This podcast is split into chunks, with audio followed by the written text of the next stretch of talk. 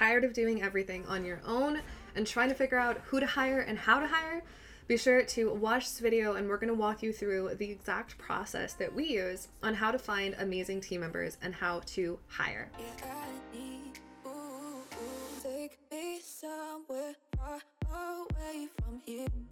Welcome back to my channel. My name is Soph. I am the founder and CEO of the Sacred CEO Agency. We have built multiple six figure companies and supported hundreds of clients over the last seven years, and also building successful six figure brands, as well as working in some of the top performing business coaching programs over the last few years. In this video, we're going to be diving in how to actually find and hire the right team members so that you can build an A star team from scratch. So you're tired of doing all the things on your own? Let's dive into the four step process that we've broken down on how we go ahead and find our star team members. Step one this is the biggest mistake that I see, bar none, when it comes to hiring in the coaching industry, and why most people honestly struggle and suffer when it comes to finding the right team members. That step is actually knowing what you need based off of real data and real information, not just off of what other people think you should be doing. Because the reality is, you are the person in your business. You are the one that is spending all the time, all of the hours doing everything that you do. So you're the only person that can actually know what it is that you need.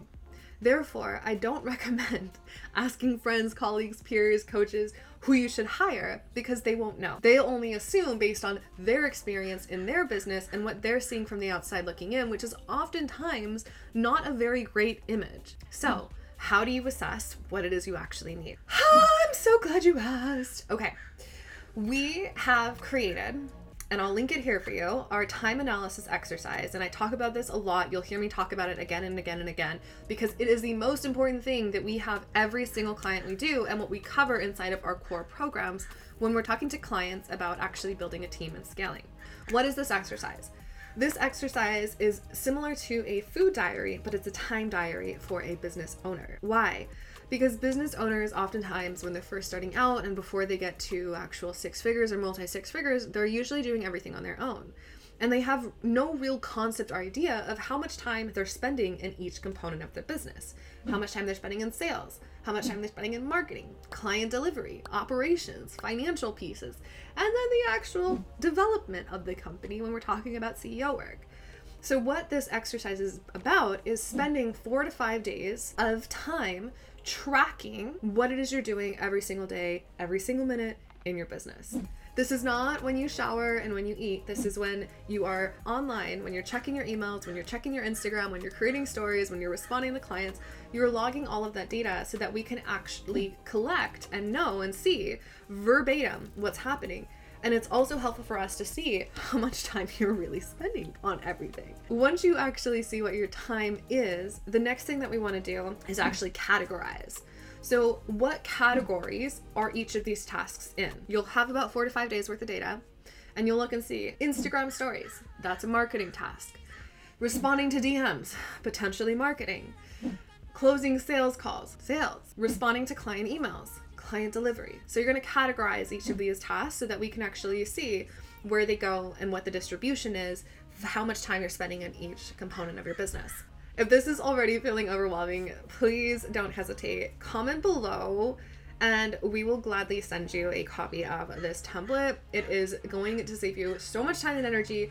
All you have to do is just click and it will allow you to automatically be able to say which category each thing goes into and give you an actual calculation of the percentage of time that you're spending in each category. I know. It's amazing.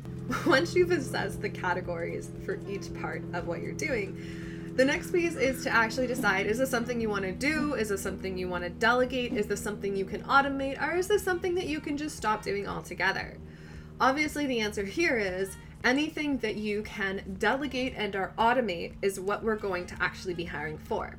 So you're going to look at all of the things that you've put on there and that you've categorized as either automating or delegating because these are not things that you want to be doing or that you nor should you be doing there should be uh, ideally also things that you're going to be deleting and getting rid of because you don't need to be spending time doing them because they're not contributing to the profit of the company. That being said, when you have the categories of what it is that you need most support with, and you have the time assessed for each of those categories, that's where we get into step two. Now we know exactly what it is we need support with so that we can free up our time and how much time we're currently spending in it so we know what we're hiring for. Then, what we want to look at is what our actual budget is. Now, you can do this in a few different ways. My encouragement to create a much more equitable practice when we're talking about hiring team is to actually have a clear budget of what you are willing to pay for this role to be fulfilled. So, if you know that you need a social media manager because you are spending way too much time creating content and writing stories, then you need to look at how much time you're actively spending on there and how much that time is worth for you and how much you can actually budget for that role. And you want to have a range because there might be a very range in the industry of what you can actually find. And then when you know what your budget is, you want to be really upfront about that. You want to let people know from the get go that this is what your budget is, that these are the specific roles and responsibilities, for this position, and this is the time commitment that you're looking for somebody to invest with you. When you have those details, the third step is going to be actually writing and creating the job description. So the job description is pretty straightforward. It's you talking about what the role is, what the responsibilities are on a daily or weekly basis, how much time you project for this role, and then what the budget is and the start date. Ideally, inside of this job description, you also have a little bit of a uh, bio about your company and your company's core values and what the mission is behind the company so that people can get a feel if this is actually a space they want to work in and if your values align. When you have that job description, the fourth step is to create an application. That application needs to be something that has questions that are actually relevant to the role that you're hiring for things that would help you better understand if this person is actually qualified for the position. And qualifications may look very different depending on the role.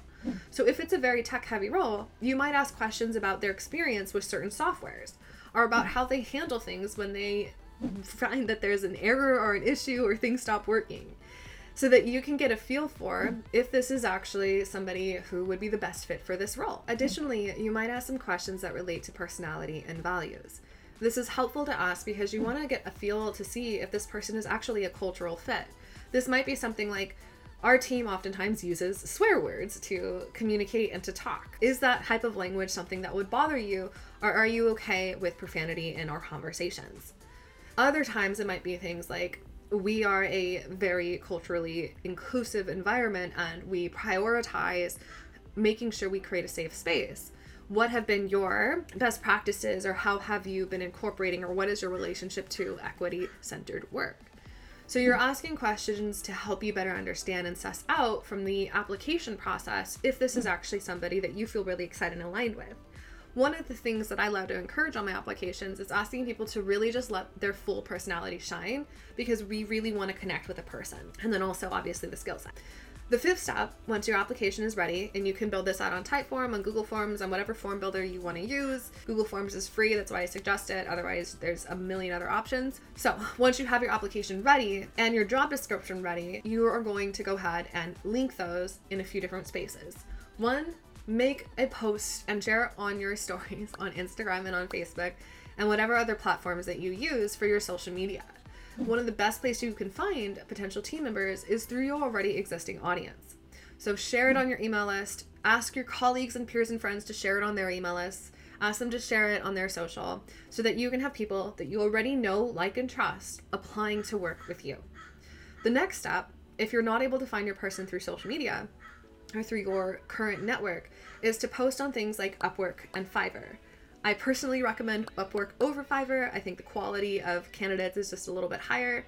Um, but similarly, you'll share the actual job description, a link to the application, and invite people to apply, as well as making sure you're setting a deadline for when the applications need to be submitted by. After the applications have come in, you're going to suss through to find your two to three top candidates.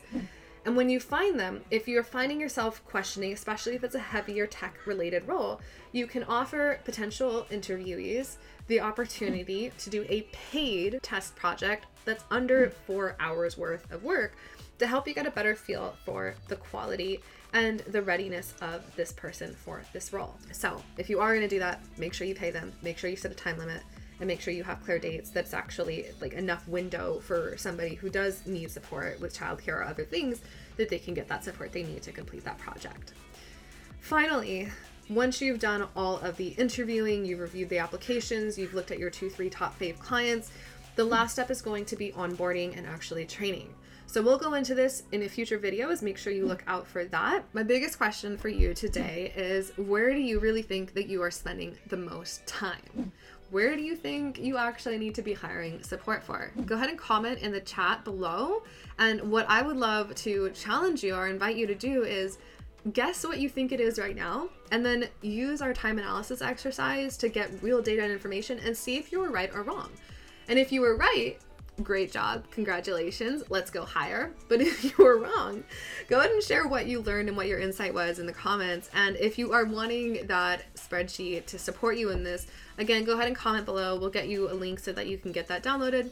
And we will see you all inside of the next video. One more thing if you enjoyed this, if you found this valuable, go ahead and like, comment, subscribe, and share. And most importantly, make sure that you click the link here to take the business bottleneck quiz. And that will be the first step in assessing if hiring team is actually the right step for where you are in your business right now.